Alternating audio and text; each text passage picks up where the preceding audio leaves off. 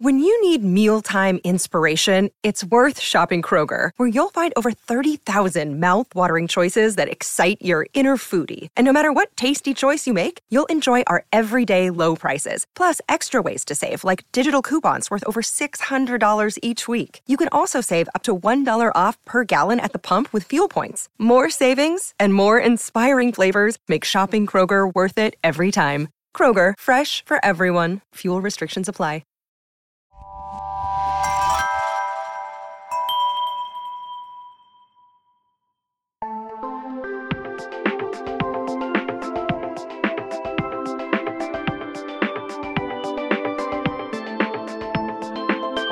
Welcome to Sleepover Cinema, where we analyze the films that created the collective unconscious of those who know better than to make the argument that Jack could have fit on top of the piano with Rose.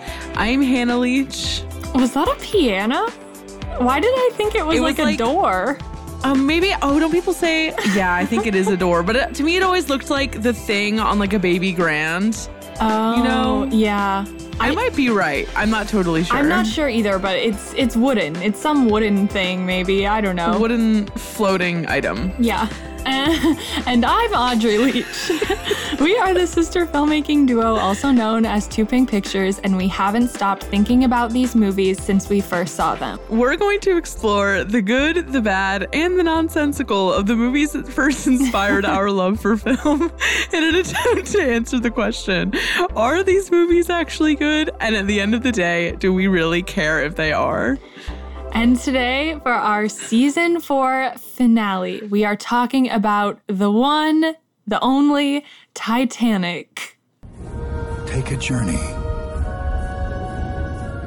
back in time in search of a mystery locked beneath the sea. This January, you will be given the key. We're going to America. Oh, forget it, Boyle. You'll never get next to the likes of her. Don't come any closer. Oh, let go. No, you won't. You are not to see that boy again. Ah! I'm the king of the world! What made you think you could put your hands on my fiance? It's not up to you to say. I'm laughing so hard because we've already had a side tangent and we haven't even gone through the intro, which I think is a good indicator of how this episode will probably be overall. I am not exaggerating when I tell you that having put together the notes for this movie and having rewatched the movie has sent me into like a week long obsession like collecting trivia, watching behind the scenes videos, um, telling people all the fun facts that I have learned. Like it is Yeah. now um it's been a lifestyle for me for the past like six days probably. Yeah, it's definitely a black hole of information. You can go as deep as Yes. you want, but like Yes. because this whole film is made by a huge nerd, like the the layers of facts they just they just never stop it's crazy It literally it never ends and uh, I mean you'll hear as we get into this there is like an unbelievable amount to cover. So you just heard a clip of a trailer right before this, but I'm sure this is unsurprising. There are so many different cuts of this trailer out there, like, because it was a re release in 2012, but also, like, the original, original trailer was really almost framing it as like an action movie. There's just a lot of different treatments of it. So, um, I don't know which one Audrey picked, but I hope you enjoyed it. I searched for the original theatrical trailer because at first, when I went to download it, it was the 2011 3D re release trailer. And I was like, okay, no, that's not what I want. So, for our hot take of the week, we have an age old question Leonardo DiCaprio or Brad Pitt? It's kind of difficult to answer because it's like at what time, or like, is this their whole lifespan, or is this about their work, or is this about how they live their life? Because Right. on the whole, I'm gonna have to pick Brad Pitt. Like, I'm gonna have to for everything. Well, I would pick Leonardo, but I mostly think that because I don't know if I've ever seen Brad Pitt in literally anything. Yeah, you're not initiated. You're like not initiated Yeah. into it because before I started watching stuff that he's in, I just basically thought he was like some Hawkeye who dated Jennifer Aniston. Jennifer Aniston. Like I didn't like or was married to her or whatever. And I was like, okay, Yeah. I don't know shit. But now I think partially it was once upon a time in Hollywood that that got me thinking about Brad Pitt more and they're in that movie together. Um and they- they Oh, play right, right, best right. friends. I think he's just got better vibes. I think he's just a better Oh. person. I I am like certain that current day DiCaprio is like a nightmare probably. yeah. But when he was young, especially in Titanic, I have no words. Yeah. Like, you know what I was damn. thinking? And I'm sure everybody on the planet has already thought this before because of like uh, Greta Gerwig's Little Women. But if Titanic was made today, it would have been Timothée and Florence Pugh, or even Saoirse. Saoirse's like distinctiveness would work really well. Yeah, and she's really good at like hating the man and stuff. Yeah. And so Yeah. There's that. But I don't want a Titanic remake. Please don't. Anyway, I feel as though we should probably get into these facts because there is a truly unbelievable amount of them. Do do do do. I'm really excited. Yeah, I'm I'm, really excited. That's my Okay, okay. response to the question. That's a hype response. So at least we have that. Okay. Titanic was released on December 19th, 1997, even though it was originally scheduled to be released the summer before. But production got pushed back as this movie was absolutely bananas, as we will get into with the rest of these details. The movie was written and directed by the man himself, James Cameron, who uh, is actually responsible for four no, for three of the top four highest grossing movies of all time. So this man is rich. Um, but he's best known for Titanic, obviously, Avatar, like the 2009 Avatar, um, with all of its forthcoming sequels that have weirdly, they're like already on IMDb and they're not coming out till like 2025 or something all the Terminator movies, which were before Titanic, the TV series Dark Angel, and Aliens and Alien, I think. So, yeah, he hasn't actually made like. I mean, he's made a lot of stuff, but I feel like because his movies are so large scale and expensive, he doesn't have like a r- extremely long list of things that he's made. But Anyway, everything that I saw about him in my research is that he is like kind of a nightmare director because he's so hung up on like every single little detail and just very intense, as you would have to be to make movies like this. Um, right. so, just a little fact about him. And then going into this next chunk, it became really clear to me that basically James Cameron uses the same people for everything over and over again, probably because he knows that they can like take the heat, but also they're like, I don't know. I feel like you would learn so much from making something like Titanic that it's like, let's just apply all of our knowledge that we've gained and just keep making complicated things. Yeah, So- and you know, they definitely have like a trust, a real trust. Yeah. So moving into the producers, there's a lot of producers. So I kind of just picked the ones that came up the most uh, in all the behind the scenes material that I watched. Um, so obviously James Cameron was one of them. Al Giddings was one of them, who is primarily an underwater cinematographer, which is really cool. Like his IMDb is all underwater cinematography jobs. He was just the guy through the 80s and 90s for your underwater shit. And then we have Grant Hill, who was the producer and production manager. And then we have Jon Landau, who does a lot of narrating of the behind the scenes stuff. um, but he has worked with James Cameron on Titanic and Avatar, has also made a shitload of money. And throughout the early 90s, he was the executive vice president of feature film production at 20th Century Fox. So that also makes sense. And then next up, we have Mark Lasoff, who was the visual effects supervisor. But a lot of the more complicated stuff in this movie was created alongside this company, Digital Domain, who up like, even to this day is the place to get all of your post CGI shit done. Like for example, in recent years they've done the special effects for Spider-Man No Way Home, Black Widow, Avengers Endgame, Avengers Infinity War, Ready Player 1, so on and so forth. They've just done a ton of stuff. And I can't get into all of this here because it, it could be its own podcast episode unto itself. But this movie employed and literally invented special effects techniques as needed, including but not limited to scale models, force perspective, CGI, motion capture, extras, and like a million more things. But they like invented the concept of motion capture extras for this movie, which is really cool. Um, Can you tell that I've educated myself on Titanic? Um, next up, we have production design by Peter Lamont, which also was a huge job because all of the sets were essentially replicas or slightly even nicer than the originals were, but mostly everything was to scale. And a big part of his job was hunting down original silverware, plates, textiles, um, even contacting old factories to replicate their textiles from 1912. he just did that. And then next up, we have costume design by Deborah Lynn Scott. And it turns out that 99% of the stuff that was worn by leads and even extras was from the period.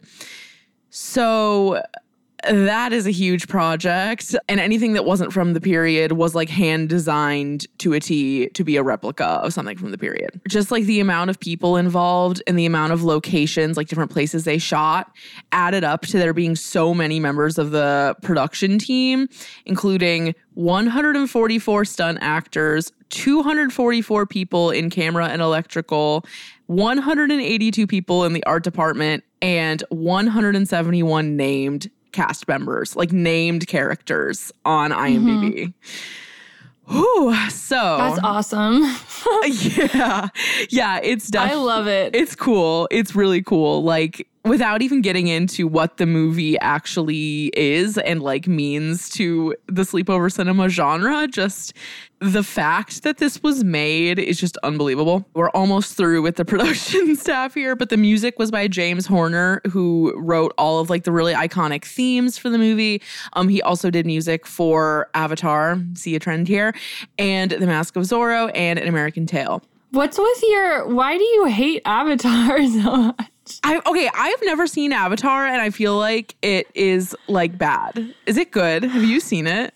I have a really vivid memory of going to see it at the Solon movie theater in 7th grade with like Geneva and some random boys or something.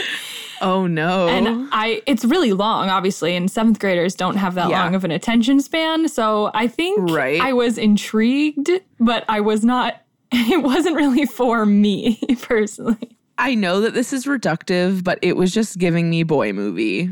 And I just didn't yeah. Care. I mean, that's kind of how I felt about it. There are some like female characters in it that are like kind of slaying, but also it's not enough. Right is, is not yeah. enough. okay, and then my last note about um the production team or like the creative team, which again, it could be its own episode, and I'm trying to keep it relatively concise, is that as we all know, Celine Dion sang the signature soundtrack banger. And just some fun facts, of course, my heart will go on.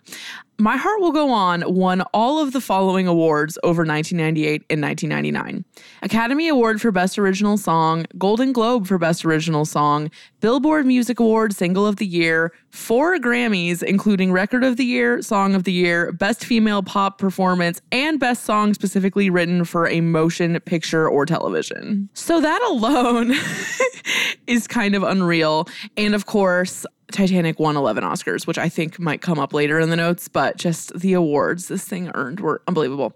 Okay, Audrey, plot synopsis. It's kind of like, I mean, Oscars are on my mind because they happened yesterday.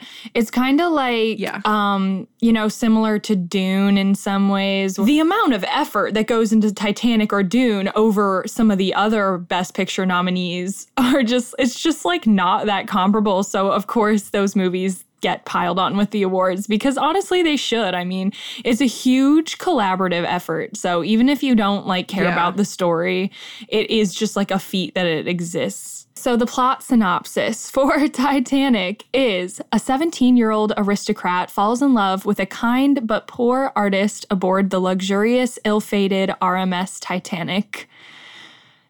Yeah, Concise. that's Concise. good. Two taglines. The first one is Nothing on earth could come between them. And the second one is Collide with Destiny. That's a little dark. it is a little dark, but I mean, I mean, but let's, yeah, let's be real. Titanic does not shy away from dramatic irony in any sense. Like, oh no, no, no. That is the most consistent thing. That's the whole movie. I'm just gonna talk about this cast, and there's something really funny coming up about this. Okay, so we have Leonardo DiCaprio as Jack. I feel like in my mind, there is no one more movie star than him.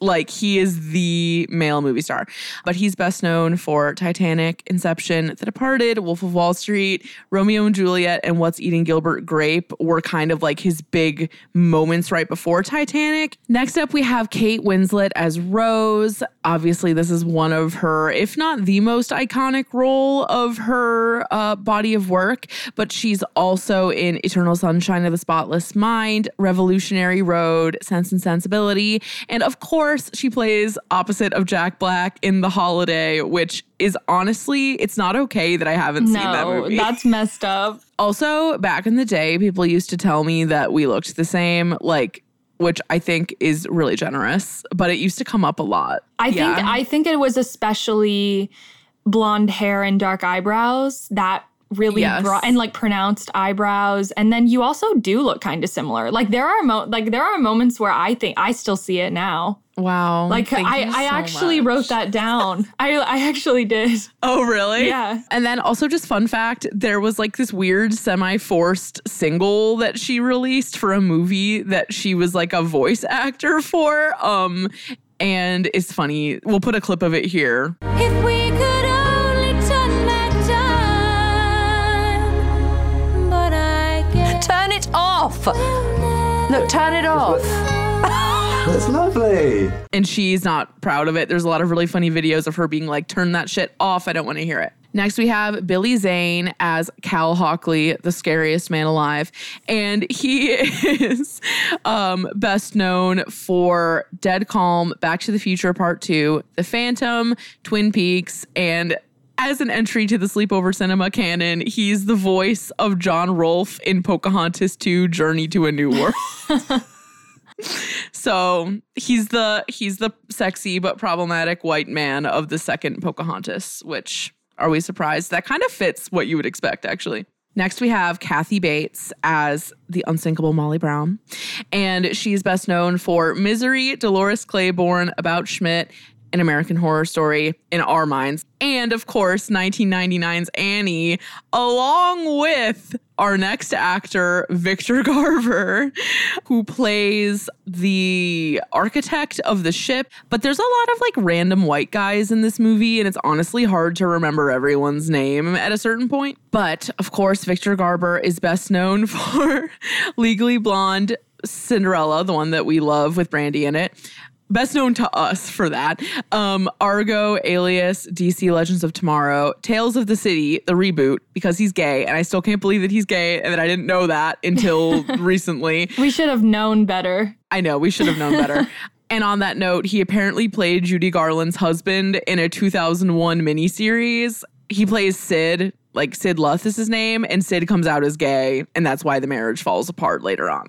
Okay, so the numbers. This movie cost $200 million to make. And that's after being greenlit for $109 million. So at the time, this was the most expensive film ever made. And fun fact adjusted for inflation, interesting side note, adjusted for inflation, Pirates of the Caribbean on Stranger Tides is the most expensive movie ever made at $435 million. Also, fun fact, it made over a billion dollars. I think it's just because of like the international draw of it all. Like, that has to be it. Yeah, that is why. Yeah. And the the franchise had like reached critical mass. It's like it cannot get any bigger than this. Right. Like I didn't Totally. care about that one. No, me neither. It didn't even have Orlando Bloom or Keira Knightley in it. Like I only care about the first one and like not that much. yeah. The first one and the second one are good. I feel like I saw the second one and the third one in theaters. I remember you caring about it more than me, for sure. Yeah. Also, you had Pirates of the Caribbean online. Oh my God, yes. Which was so fun. Which I'm sure that someone out there has played this game, but it's basically like if you know what an MMO RPG is, that's what it is. But it's like for kids and as pirates. If you or siblings play like play or played World of Warcraft, it's exactly like that, but you're a pirate. Like it's 3D animated. Um, it was really fun. I bullied Audrey and our friends Nick and Chris into playing it with me. and it was really fun. So back to Titanic. On box office opening weekend, this movie made $28,638,131. I don't really know what the climate was. Like, were they nervous that it wasn't gonna make enough? I mean, I I would be. They did think it was going to flop. Yeah. Like there was a lot of worries about it flopping that I saw in my research. Yeah. Um, but ultimately, I think it was less that they like legitimately thought it was gonna flop and more that they were just like, if this flops, it's gonna be really bad. The movie definitely did not flop by the end. And so far, overall worldwide gross for Titanic is two billion two hundred and one million six hundred forty-seven thousand two hundred and sixty-four dollars and is the third highest grossing movie of all time, only bested by Avengers Endgame, LOL, and Avatar. And it was the first movie ever to reach $1 billion in revenue. So, good fun fact. It was re released, of course, in 2012 as like a 3D version, and it earned $300 million upon re release. So, oh, this That's thing has made a shitload of money. Yeah. I feel like that's what gives him license to make whatever he wants for the rest of time. Like the people just throw Right. money at him. So now the critics. This movie has an 87% critic score on Rotten Tomatoes, and the critical consensus is as follows. A mostly unqualified triumph for James Cameron, who offers a dizzying blend of spectacular visuals and old fashioned melodrama. I don't really know what they mean by mostly unqualified. Because he hadn't made any films before that that had any similarities to Titanic. Like he had made like Alien Encounter or some shit. Like he made these Yeah. movies that just were they weren't romances. Like so They it just period. seemed unprecedented. Yeah. Yeah. Of course, I had to look up Roger Ebert's opinion, and he said, he said a lot, but this is what I chose. James Cameron's 194 minute, $200 million film of the tragic voyage is in the tradition of the great Hollywood epics. It is flawlessly crafted, intelligently constructed, strongly acted, and spellbinding. If its story stays well within the traditional formulas for such pictures, well, you don't choose the most expensive film ever as your opportunity to reinvent the wheel. Yeah. Uh, movies like, and then he said, movies like this are not merely difficult to make at all, but almost impossible to make well. The technical difficulties are so daunting that it's a wonder when the filmmakers are also able to bring the drama and history into proportion. I found myself convinced by both the story and the saga. And he also really liked the framing device, which we'll talk about later. It was fresher back then. Titanic inspired an entire class of old per- old person framing device. So That's true. That's that's really true. And then I was gonna take more critic opinions, but basically all critics were like, "Holy shit, this was so good!" and like, "How does this even exist?" People were people were definitely more like swept away by like the technical elements and the scale at the time. This movie won 11 Oscars, and it has an audience score on Rotten Tomatoes of 69%. And I just picked a couple little excerpts of reviews. An absolute classic with so much emotion, heart, and a spirit of adventure. Titanic is a true classic with some masterclass performances. Its pace can be a bit tedious for some, but I had no issue with it. The score is such a classic too. A must see. Then another one. Without doubt, this is a successful commercial film. Thank you very much. And then this movie is so well done that it takes quite a long time before we realize that it is a bad movie. Boo. Boo. I don't even know what that means. So, the gossip section, I instead made this gossip about the movie itself. It, as I said earlier, like before the movie came out, it was already kind of like a joke in the press that it was like so big and kept getting pushed off. And um, it was very much like hot goss that this movie might flop, that it's costing so much money, blah, blah, blah. The second thing is there's like this epic story about the fact that during production, someone spiked the catered meal of like clam chowder with PCP, which is a hallucinogen. People also call it pixie dust. So, a huge portion of the production staff was just like uh, drugged and they never figured out who did it. This movie, as I said earlier, heavily contributed to James Cameron's rep as being scary and intense because of everything we've already said. Kate Winslet was going through it throughout filming this whole thing, but especially during all of the water sequences because she had this really thin dress, as you might remember, that she like had to do all the water action in. And because they were so concerned about the way that it would look and the way it would move, she did not get to wear a wetsuit underneath whereas basically everyone else did get to wear a wetsuit underneath, which is funny because people always talk about how DiCaprio was so bothered shooting this movie, but her experience was like way, way worse. She also had a chipped elbow during that whole, like a chipped elbow bone during that whole section. So Oh. she was suffering. And uh, I took this little excerpt from an interview with her about this situation. When it came to talking about the reportedly arduous production of the film and the matter of DiCaprio being miserable on set, Winslet said, I remember, I remember that he was. It wasn't pleasant for any of us, but we were all in it together. Though he had way more days off than I ever bloody did, I guess I was raised to be grateful and just get on with it. I didn't feel like it was my right to be miserable. Anybody would like love to do, you know, anybody in in the arts anyway would like love to do what Yeah. she's doing and just to even see it, not even to star in it, but just just to even witness that. Yeah. Um I mean, it did look really brutal though.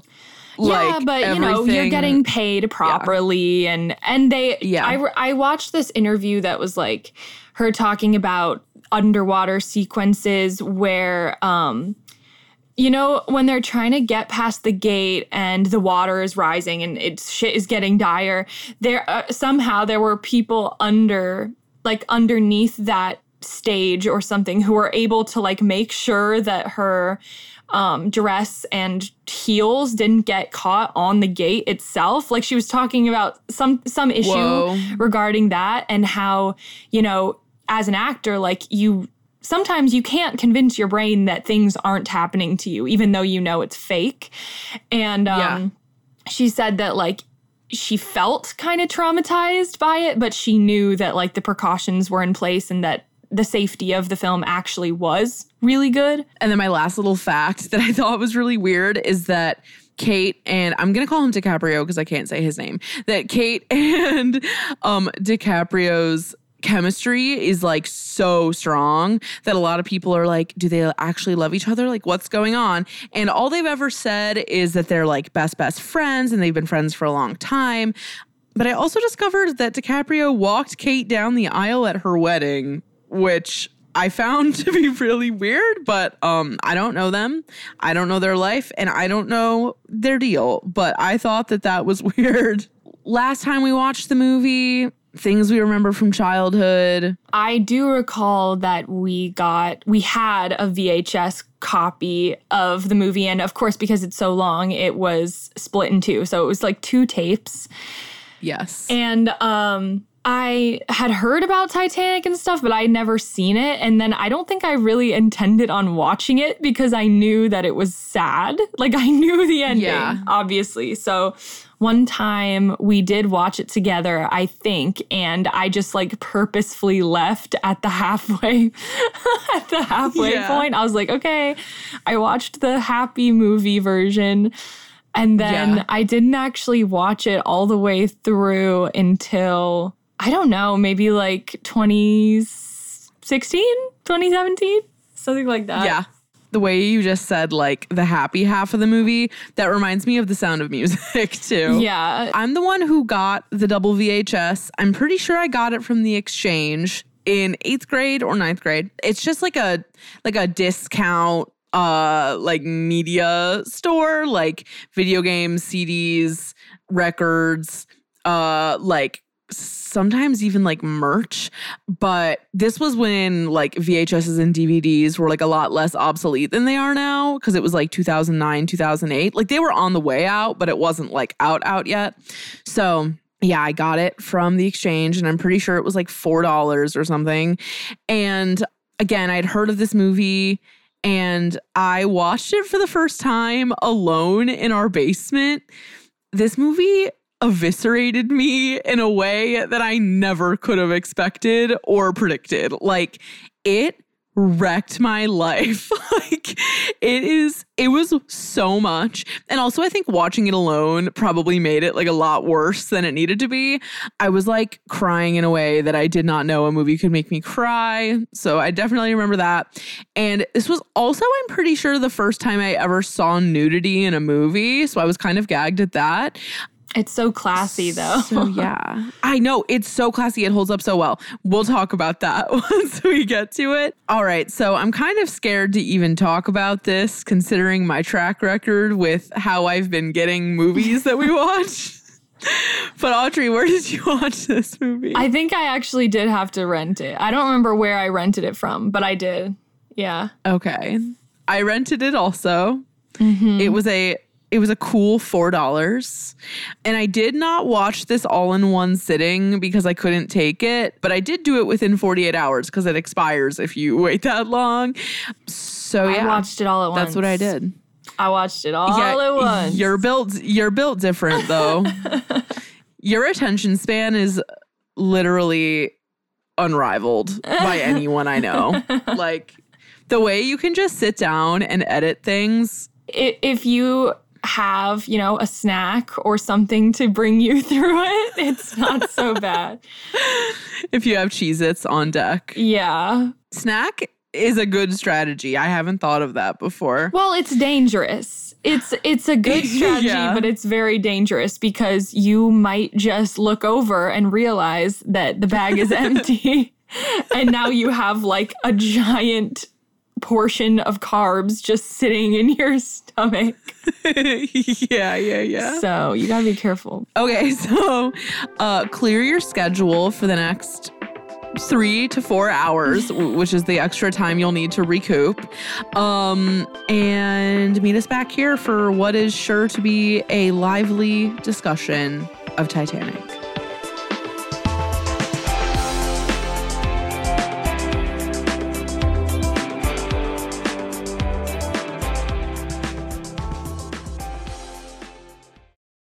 Hello, everyone. My name is Matt Neglia, and I am the host of the Next Best Picture podcast, part of the Film Entertainment Awards website, Next Best Picture on our show, we explore all year long what is possibly going to win Best Picture at the Oscars. We do this by conducting interviews with people within the film industry, holding weekly reviews of the latest theatrical releases, and on our main show, where we dive into various different topics, answer your fan questions, and also do our best to explore Oscar history's past in hopes that it will tell us something new for this upcoming award season race. We hope that you will join us on all of the various podcasting networks. We look forward to seeing you over at nextbestpicture.com.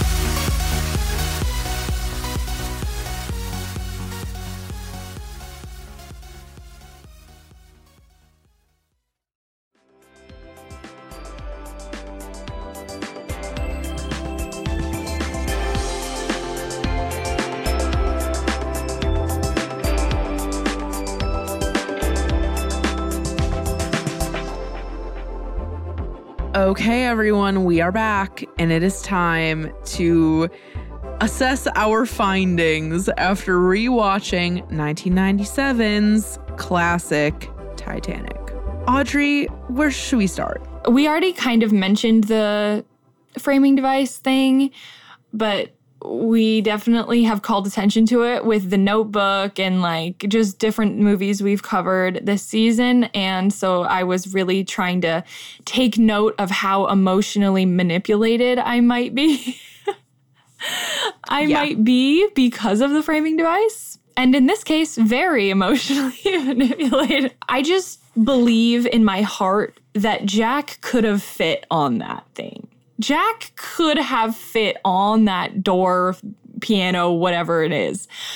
Like, she's not taking up all of the space. And, you know, she could have at least offered, like, do you want to take turns or whatever? But because the men in this movie are so, like, we must protect Rose, Rose has to, like, the part when Jack is about to die and he's like, you're going to go on and have a bunch of babies and stuff. I'm like, you really don't okay. you really don't value your own life that much. Like he does not value his life at all and he values hers like a million times more. Two things. First of all, I hate that we're even talking about the fucking door thing, but I'm pretty sure because when they arrive there, he does try to get on it too, but the problem is it's too much weight and it sinks into the water. Right. Yeah. So it's like this thing of like it's worse for both of them if they are yes. both on it. But the taking turns but, thing. okay, okay, okay, okay. I just want to speak to what you were saying with the men, or him especially, being very like self sacrificing. One of the things that I really loved about this movie upon rewatching it is that A, He's like a manic pixie dream boy. That was my next note. That was my next note. Uh-huh. It was literally, I think Jack yeah. is a manic pixie dream boy. And then, yeah. yeah but. Because he is um the whole movie is like way more female gazy yeah than I remember. Yeah, totally. Yeah. Which I like. Well, I mean, it literally is female gaze because it's Rose's memory. Right. so it's yeah. exactly how she sees things, which I love too. Yeah. I, I don't have problems with that. Yeah. But like, just sometimes it was a little shocking to me just how much they valued her life over their own. The only other thing I had under notable was that watching this movie on day one of my period was a giant, giant mistake.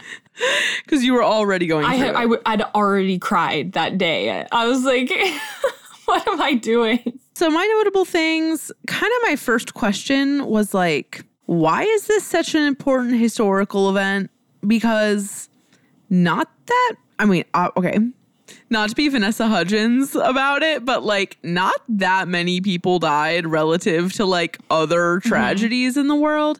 And I kind of wonder if it's such a big thing because it is like a bunch of like old rich white people that died like is it is it such a big deal because of like obviously like the grandeur of it all mm-hmm. and it falling apart is very like kind of like Schadenfreude a little bit, but also like no one's like gunning for the Titanic to sink. Right. Like, why would you but also, I, I thought about that too. The fact that it was a complete accident. Like it was not supposed to happen that way versus like you think of big maybe terror events like 9/11 or so, things like that where Yeah. Um it was planned.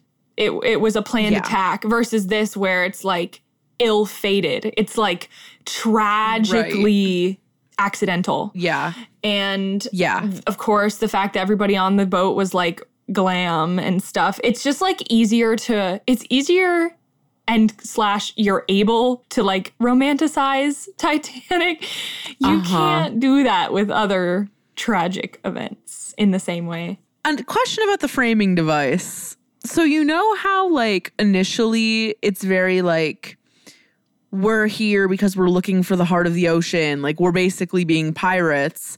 I was like, so is this like a double entendre on like greedy men where like the framing device is about greedy men and also the Titanic going down was because of greedy men? Like is that on purpose? I think so. Uh, yeah, because the the men in yeah. the framing device learn you know, it's it's a vague learning but it is a learning. Very vague. They're really like disturbing the environment of the Titanic. Like there's something that just feels really yeah. sacrilege about that. Like, yeah. To, to, go in there with these m- machines and they're all like greedy and they're just like tearing through history. It it feels yeah. really wrong. And then by the end they're like, you know, weepy and like they're like living for the story basically. And so I guess they yeah. learn their lesson. Is it implied? Okay. So before they crash into the iceberg, the the two lookout guys are like looking down at Jack and Rose making out on the deck. So is it implied that they didn't see the iceberg because they were watching Jack and Rose make out? No, Okay. because they Okay. sprinkle in they sprinkle in all these moments of you know the staff of of the Titanic being like, did did did you find the binoculars? Have you been on the lookout? Right. What are you doing? And they're all just like, no. Yeah. yeah, yeah, yeah, yeah. And so by that point, they're just like fucked. By the point that that happens. I also wrote down so they were speeding because capitalism question mark. Yes, I guess. Yeah, because I don't know how true that part of it is. Like, was the was the the guy who owned the liner really peer pressuring the captain to turn on all the um, engines? Like, was that a thing? Yeah. And was Well, it wouldn't be peer pressure.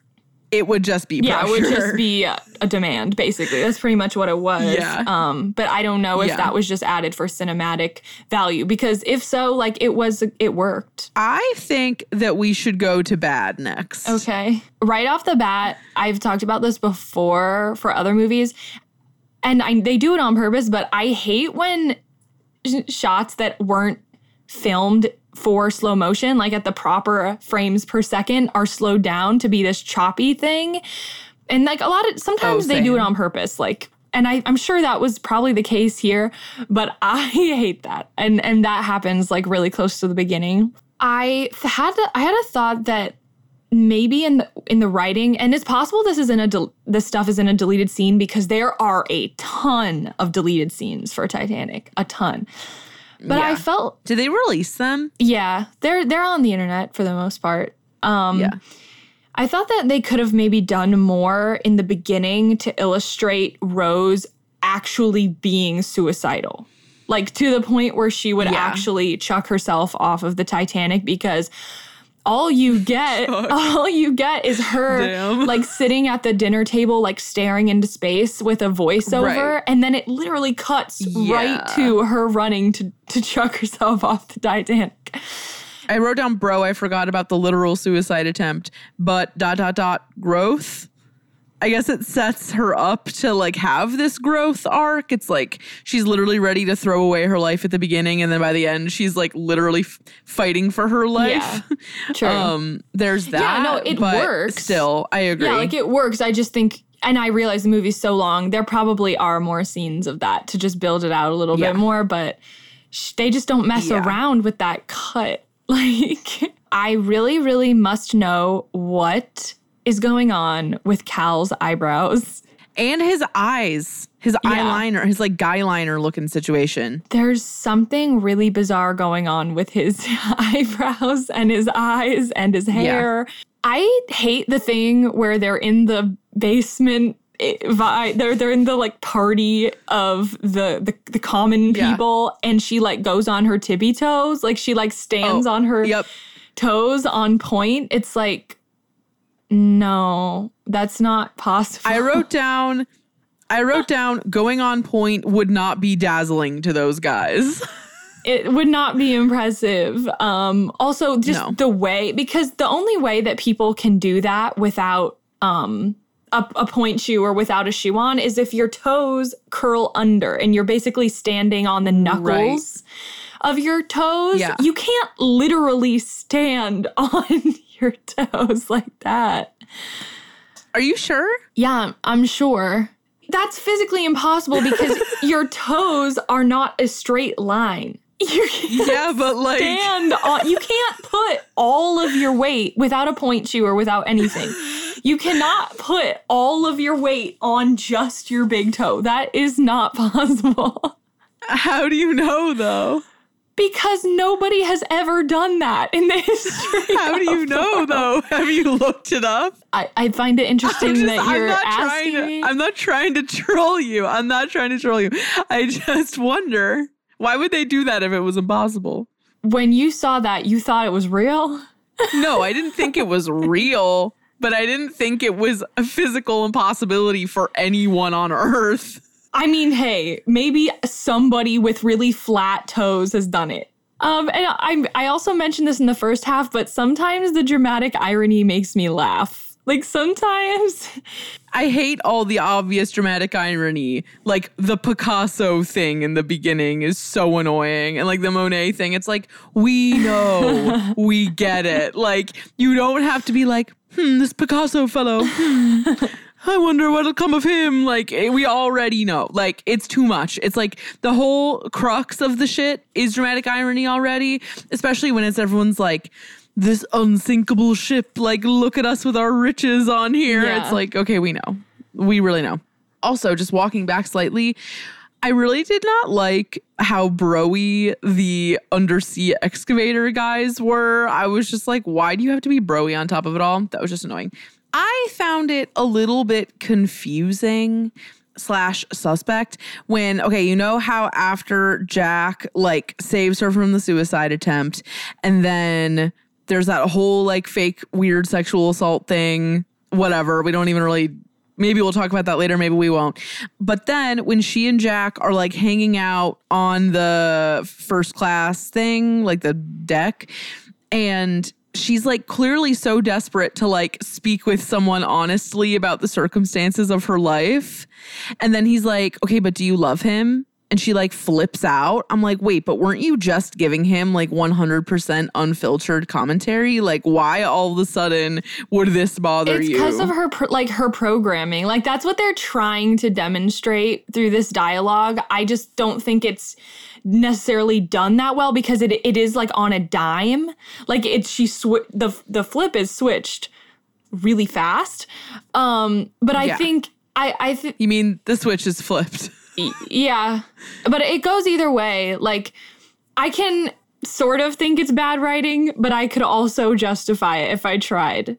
Like just her being able to like get triggered really fast. Because you the truth of the matter is she it does have an aristocratic programming. Like that's who she is and she's trying to fight that. But when somebody comes for her lifestyle like it's like she can say it but she doesn't want somebody to reflect that back to her you know? Yeah but he wasn't coming for her lifestyle. He was coming for her feelings. Right, but she's like protective over because she like she knows she doesn't love him. But if somebody else can see that, like that's going to be a problem for her because she knows that it's her only option to keep money in the family. Like she's like, this is what I have to do. yeah I so guess. she doesn't want somebody to be like, you don't love him and you're going to be miserable, aren't you? this whole section of the movie when they're like bonding and getting to know each other, if it's such a secret that she is like fraternizing with this guy, then why are they just like having a good old time on the first class deck in front of everyone all the time?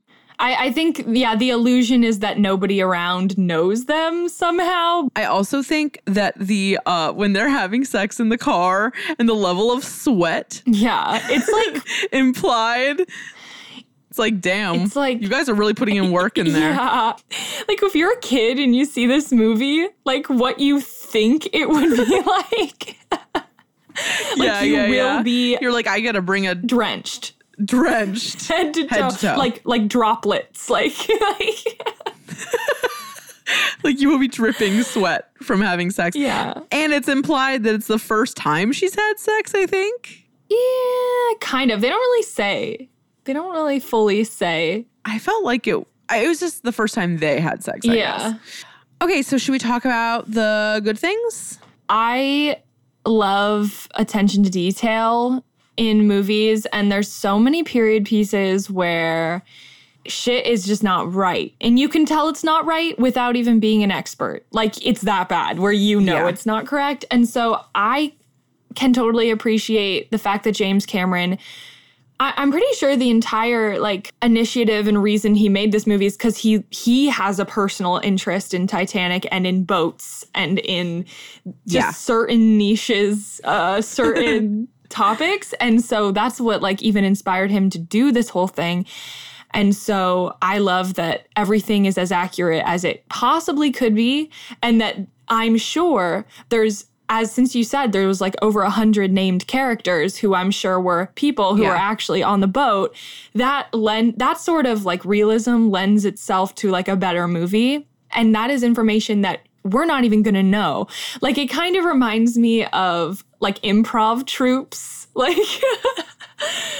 like Yeah. where they all have to come up with their own character. Like they might have somebody to base it off of or something, but they have to come up with Yeah. their entire like canon of who they are. Oh, you mean improv troupes like at intermission Yeah. for a high school musical? Yeah, Yeah, yeah, yeah, yeah, yeah. yeah. Got it, got it, got it. That is something that our school did. Our high school called it improv troupe, and basically what it it's really cruel, honestly.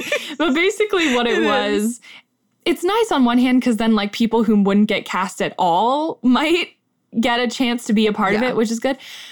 Like, It'd be like whenever we did a, a play that had a small cast, they would like add an improv troupe to inter to like interact with the audience members during intermission and like talk to them about what's going on in the play. Literally a nightmare scenario. So honestly, yeah, nightmare scenario, but like that's what the extras in Titanic remind me of. like they they, Yes. they just have all this head uh like head canon and like nobody knows about it. the primary difference being that with the Titanic, you're in a highly immersive environment, and with high school improv troupes, you're wearing a suit that's too big for you in the hallway outside the choir room. yeah, it's bad. It's bad. I was in one of those one time. I hated it so much. It was so humiliating. when they start playing wedding dance on the boat on the deck of the ship like the orchestra dudes they're like we're gonna play music so people don't panic it's like the most ugh, it's so emotionally manipulative because obviously Yeah. strings there's strings that are diegetic and it's at complete odds with what's going on in the story Yeah, Victor Garber's character shatters me. I know. And the fact that he actually did go down with the ship, that is really noble. It's kind of, it is really sad, but at the same time, I respect that. I, I kind of respect Yeah. that a lot. Versus like the greedy liner owner dude who did escape on a boat and, um, yeah, like the captain went down, the architect went down, and like the people who only cared about money got out. Yeah, I thought on the Victor Garber note, I I definitely noticed that in the very very last scene, like the fantasy wedding sequence. Yeah. that when they're so featured. I know he's like this. He's like ranked number two man in the whole movie. And I was like, that, like right on, but it did make me laugh. I was like, of course, he's somehow man number two. I mean, there's just there's a kinship between Rose and him. Like they get each other on Yeah. some level that the other rich people don't get her, and yeah. it's sweet. God damn, this movie is so upsetting. Uh, okay, some of these are like little mini things. Like I really loved that when Rose um like old Rose goes to the present day boat, she brings like all of her shit, like her little pets and her clothes and her like co- like her comforts from home. I thought that was like really cute. Kate and Leo, their chemistry is unbelievable. They're both so hot. They can they, just no notes. I was almost wondering if you were gonna not enjoy their chemistry because it seems like every time we talk about chemistry, you're like, no, I don't buy it. Oh, I buy it. In fact, I wrote down this is the strongest argument for heterosexuality I've ever seen. It's true. like, it's so good. Okay. I also really, really love that Cal's like initial feeling threatened comes from the fact that he has like absolutely no swag or ability to charm Rose like at all. And like it starts from a place of like actual personal like micro insecurity about something that can't be measured in like a dollar amount. Yeah. Um and then escalates into this huge thing. I thought that like the ramp up of his issues or whatever was pretty good, except the table smack is wild. Yeah. One of my thesis statements about this movie and why it's so successful from a story perspective, especially as a entry into the sleepover cinema canon, is that the thing that keeps us coming back is how seriously Jack takes all of Rose's feelings Yeah. and how much he insists that her problems are real and hold weight even when she feels insecure about it. Yeah. He has no money no like real prospects to speak of and still at the same time can be like you're more than just this rich girl but he's like no I see you and I see how you're feeling and pain is not there's not like a scale of like fake pain Mhm. to real pain. It's like it's like everyone's she's experience having guilt. like she's experiencing severe Yeah. guilt um, for everything Yeah. that she has and not being happy, like not being content. And you know what? That's what the notebook was trying to do. Absolutely. The notebook clearly was trying to be Titanic in a lot of Yeah. ways, like old person framing device, period piece, uh, Rich girl, poor heterosexuality. boy. Like, yeah, yeah, yeah, yeah. I will post this on Instagram, but Kate Winslet's first screen test for Titanic. Do you know who she was playing opposite? This is so random. The guy who, Who? plays Elton in Clueless, Jeremy Sisto. That's interesting. Yeah, it's really interesting. I mean, he's not it. He's clearly not it, but he's trying his hardest. I also really love that in this movie that Rose is the horny one and Jack is the emotional one. Mm-hmm. I just feel like that's so I, I didn't even realize that it was like that until I was watching it again this time. It had been a while since I had watched it. And I just feel like there's a lot of gender roles that are flipped. Yeah. Um, especially like Hollywood gender roles that are flipped, like the self-sacrificing thing, the patience thing, the like qualifying someone's problems that may not necessarily objectively be that bad of a problem. You know what I thought was really interesting um, that I didn't re- that I didn't remember about the movie is that old Rose she says at some point in the movie, I think near the end, that she never told anybody about Jack existing. Yeah. Um, because you think about it, you're like, oh my God, how could she possibly go eight, you know, 50 years and never talk about him? And then you think about how fast this whole thing happened. Nobody knows Jack. yeah. You know, it's something that happened like it's between her and Jack, and like 50% of that memory doesn't exist anymore. Like she could never Yeah. She could never portray that to anybody else and have them understand and like would it even be valuable for them to know that was one of the things that I wrote down about this movie, which like I definitely this is like a a thing that I have that's been rolling around in my mind for like years at this point. Um and I kind of first had this thought um when obviously my ex-boyfriend didn't die but um when we broke up there was so much that happened between us that like no one ever saw because he lived like super far away from everyone. And there was like all this all these super isolated events that were like super meaningful to me but like I would never be able to explain to anyone. And I remember like a like a salve for that was just saying to myself like I will own these memories for as long as I choose to like still um give them power or like honor them or whatever. And I sort of feel like this movie and like the whole point of it is like that's how you move on is like you embrace what whatever this person has left you with and find a way to like appreciate it even though you can't get more of it anymore. And I think that's kind of what makes it relatable even to people that haven't like had an actual loss of a loved Yeah. one is that it's just like a really optimistic in some ways like portrayal of um like moving on, like how you move on after tragedy. Um Oh man, it's so depressing though. there was something else that was worth saying. Yeah, yeah, yeah.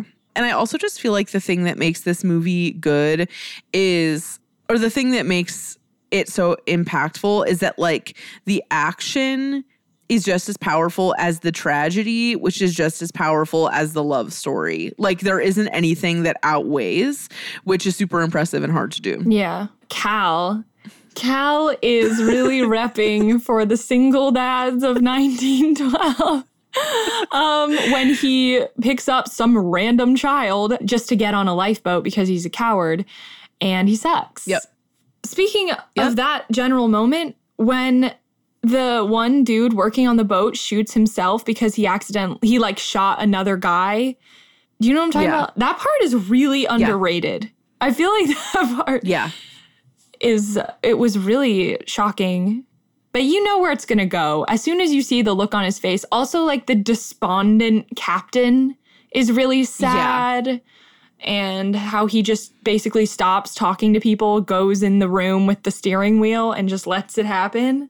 Drowning is really scary. I don't like I don't like that. Some Yeah. it seems that some people on the boat were really like, it is what it is. like, Right, right. I'm but like- like drowning is not a good way to go. no, drowning's not a good way to go because you have to experience that. It's not quick. Like if you know your fate, you and it, it seems that all the people that worked on the boat really did accept their fate. They knew they weren't going to get on. They weren't going to get off on a lifeboat because they weren't patrons of this boat. Like they worked Yeah. on it.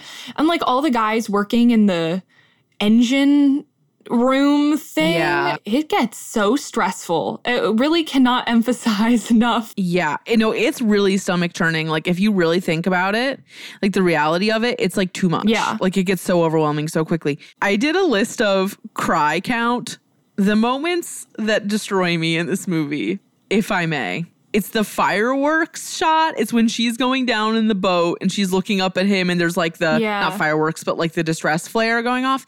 And then she gets out of the boat, and then they go and they reunite. Yeah. No, ma'am. I can't handle it. It's too much. Because you're like, oh, maybe they will be together, but like you know. And the crazy thing is, you watch this movie, and every single time You think he's you're gonna like, live.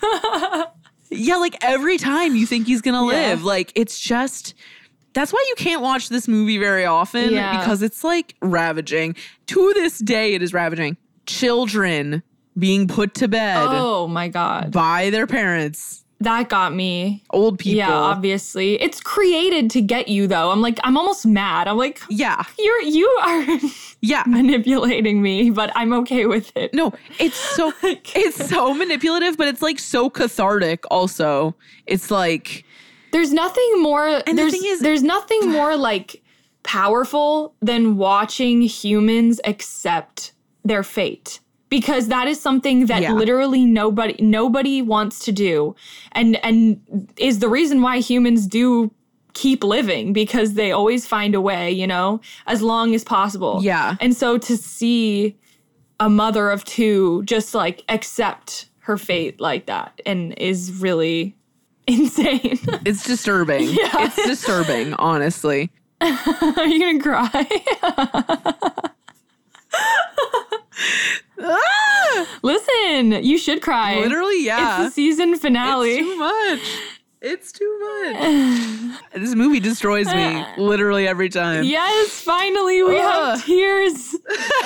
when I was saying that about the mom, I also teared up, but I was like, Audrey, don't do it. You have face gems on. I could see you tearing up. I was like, don't do That's it. That's what made me cry. That's what made you. Yeah, you. Putting face gems on was a really bold decision for this episode. I'm kind of impressed Yeah. that you would even make that choice. Well, you know, it, Oh, it's my slight nod to the heart of the ocean or whatever it's called. yeah, they should have been blue. They really they are have been a blue. They are blue. I loved how I was like, here's the list of times that made me cry. I'm not going to cry reading the list of things that made me cry. So stupid.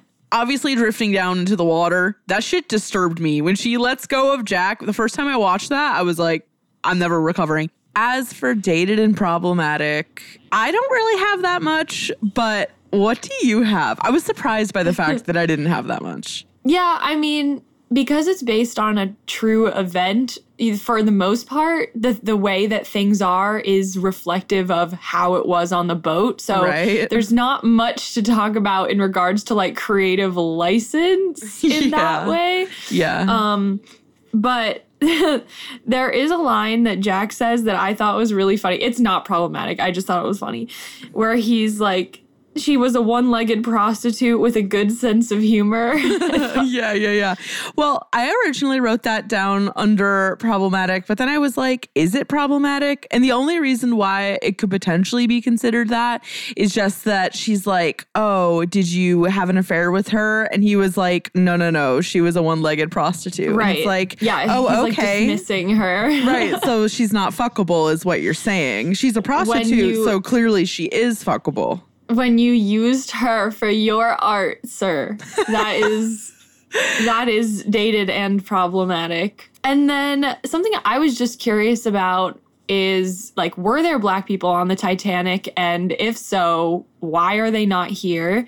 Mm-hmm. So I looked into it and not just black people, but just any people of color in general. I looked it up, and there were three passengers with African descent on the Titanic. Wow. And one of them was named Joseph Philippe Le Mercier Laroche. Joseph Philippe Le Mercier Laroche was a Haitian engineer. He was one of only three passengers of known African ancestry, the other two being his children, on the ill fated voyage of RMS Titanic. He wow. put his pregnant French wife and their two daughters onto a lifeboat. They survived, but he did not. Louise LaRoche was one of the last remaining survivors of the sinking of Titanic, and she passed away in 1998 the fact that there's stories like that with Titanic and then James Cameron is basically just making up a new romance for this story when like there are real mm-hmm. real stories that he could have mm-hmm. used as the main um I just think that's kind of an oversight. I don't know. Like this this story is so interesting. Yeah. I mean, I don't know because it's like how how like constrained do you want to be by history? Like obviously he already did a lot to make it period accurate and like true to what history exists. Um I I guess what I'm saying is I don't know if it makes it problematic, but it does just point out a particular choice that he made. Um, do you want to hear a little bit more about their voyage? sure. um, You're okay, like, would you like to learn more? yeah. okay. So LaRoche's mother sent the family tickets to return to Haiti aboard the La France ship. However, the ocean liner's policy banning children dining with their parents in the dining room led LaRoche to exchange their first class tickets for the La France for second class tickets on the Titanic. Mm. Which sucks. Yeah. Unfortunate um, because he just wanted to eat with his children and then it ended up costing him his life. Shortly after Titanic struck the iceberg at 11:40 p.m. on April 14th, Joseph woke Juliette and told her that the ship had suffered an accident. He put all of their valuables in his pockets and he and his wife carried each of their sleeping daughters to the ship's top deck. It is not known for sure which lifeboat Juliette and her daughters boarded, although Juliette remembered a countess being in her lifeboat. There was a countess, Noelle Leslie, Countess of of Roth on board the ship who escaped in Lifeboat 8. So it is likely that Juliette, Simone, and Louise all escaped aboard this lifeboat or may have been on Lifeboat 8. Although wow. Joseph died in the sinking of Titanic, his body was never recovered. Uh, later in the morning of April 15th, Juliette and her daughters were rescued by RMS Carpathia. The two young sisters were hauled up to the deck in burlaps sacks. On board Carpathia, Juliette found it very hard to get linens which she could use as diapers for her children. Since there were none to spare, Juliette improvised, and at the end of each meal, she would sit on napkins, conceal them, and make diapers out of them after returning to the cabin. Carpathia wow. arrived in New York City on April 18th. Since there was no one there to meet Juliette and her daughters, Juliette decided not to continue to Haiti. Instead, she returned her she returned to her family in Villejuif, France. Mm-hmm. The family arrived the next month, and it was there that Juliette gave birth to her son. She oh. named her son Joseph in honor of his late father. Wow. So she was pregnant the whole time, too? Yes. And also interesting to note here is that Julia is white, from what I can tell. Yeah, I was so, going to say. Yeah, it is interesting. Oh my God. That's a really yeah. good story. That's what I'm saying. This sounds equally compelling, if yeah. not more so. Well, like, no, totally. I but I will say that in this case, I don't think that James Cameron would be the right person to yeah, tell no. that story. no, he um, wouldn't. But what a great, what a giant platform it would have been. Like totally, totally. Wow, good historian work, Audrey. Thanks. That's great. it's like that meme where people talk about like people getting on their podcasts and like espousing history, aka Yeah. reading straight from Wikipedia. You know yeah, what? like I'm really putting in the work. And then finally, my last idea here is Mm-hmm. I just want to know, and it, I guess it's somewhat impossible to know, if women in general, but also like these privileged women like um, Rose and her mom, would they have spoken so plainly about being disenfranchised as women? Like I think sometimes it just comes out super um, plainly in the dialogue because the person Yep. writing it is a man in like the 90s, so it's Yes. just Yes. it's just different. But I want like there's no way they were walking around being like we're women. yeah, yeah, that part, that part, I was like, uh, seems like a reach, but like, go for it, I guess. Yeah. Well, it kind of, you know, it's like one of the cornier parts of the screenplay, and there are kind of a lot of corny parts. Speaking to the overall dramatic irony situation, I think also what makes this movie so powerful and i feel like and keep in mind i know it's corny to love titanic i know it's cliche but like this movie really is so fucking good i'm sorry to the haters but i'm not sorry to the haters because this movie is so good Uh, honestly, the, there are no Titanic haters who have actually watched the movie. Like, if we're being honest. So okay, like you watch Titanic, you know they're gonna go down. You kind of and you kind of touched on this earlier, like you know they're gonna go down, but everyone still does whatever they're gonna do. Like they're gonna live their life. It's like when you said the thing about like humanity, like people wanting to live no matter what. Like in life, you know you're gonna Yeah, die. it's the same. It's But it doesn't same, stop It's like a microcosm. It's like a mini example of the large. Yeah. the the whole thing. yeah. You could be nihilistic about make- it, or you could choose to Yeah. to live anyway, like to put your heart into things. Yeah. Yeah. And like especially when you have like a like a closer proximity to death or like these super traumatic experiences, like it makes it even harder to choose to like live life to the fullest or like to choose light basically, and I feel like Rose's whole thing of like choosing life even after losing someone that she loves so much is just like that's the optimistic part. Like that's what makes the movie not 100% ravaging. And also not that. like a full tragedy, like not a full Romeo and Juliet. But a part of it, but a part of it that is so upsetting is the fact that they don't get to be together even in death. It's like she and but again, that's what makes it the female gaze movie. Yeah. That's what makes it the the female POV. you know, everybody like kind of parodies or, you know, remembers the like draw me like one of your French girls moments and the the whole drawing. Oh, yeah. We the whole drawing scene. But that Yeah. scene is genuinely great. Like that scene It's so is good. great. And it's like of course, anything that's a huge pop culture moment, like, will get parodied and it'll get watered down till all you remember is just like the line or whatever. But when you actually Yeah. like re-immerse yourself into that, it's it's so sensual, the whole thing. Yeah. It's like tasteful. He's kind of flustered, but like in a subtle Yeah. way. It's not like they immediately have sex in that room right then. Like it's very, again, it's like she is the brave, like he's brave, but in terms of like personal power, she becomes a lot braver throughout the course of the story. And that's a really good example of how. I fucking love this movie. And there's a reason why it is so beloved to this day. Would I want to watch it at a sleepover? No, because I would embarrass No. myself the way I just did earlier. So is it worthwhile? Yes, of course, it's worthwhile. Every minute of this movie costs a million dollars. So, yes. And it was worth it, in my opinion. I mean, clearly it was worth it financially in the end, but also just as a contribution to culture in general, I'm very grateful that this movie exists. Yeah, me too. And nobody is ever going to replicate it the same way. So, fuck y'all Nope. who are going to try. Okay, I feel like I could keep going on about this forever, but like obviously this is already like the double length special to end all specials. So this marks the end of season four of Sleepover, which is wild. We've done a lot of these, but we do not plan on stopping anytime soon.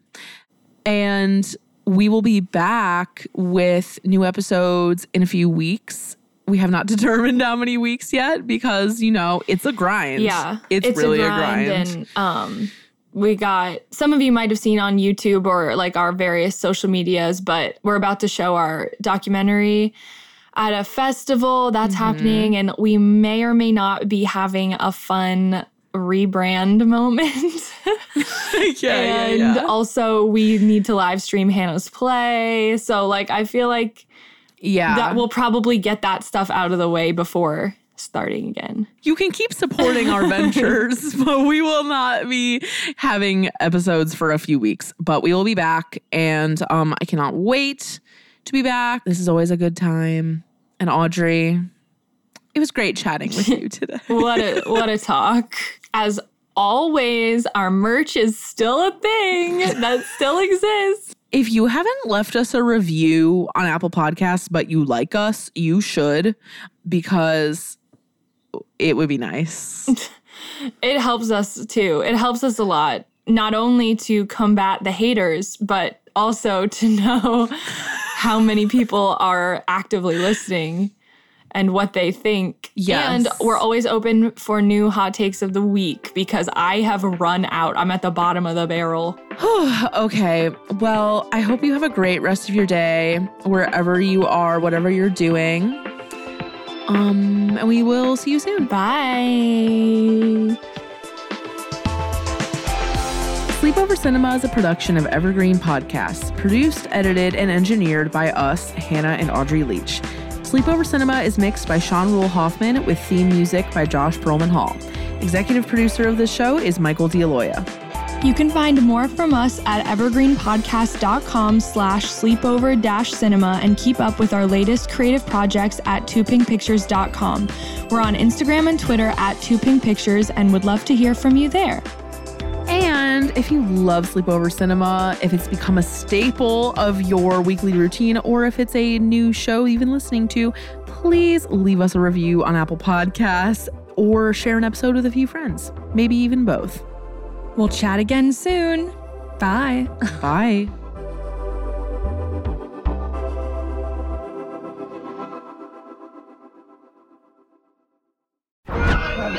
You've watched them in unforgettable adventures, love affairs, and tragedies.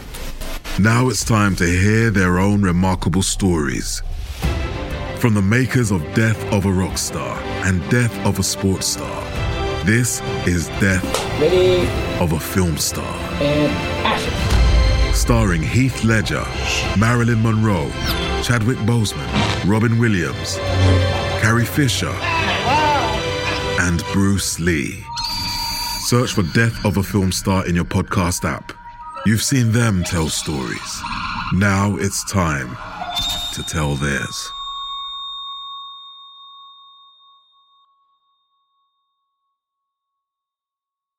This podcast was produced with the support of the Ohio Motion Picture Tax Credit and in partnership with the Ohio Development Services Agency.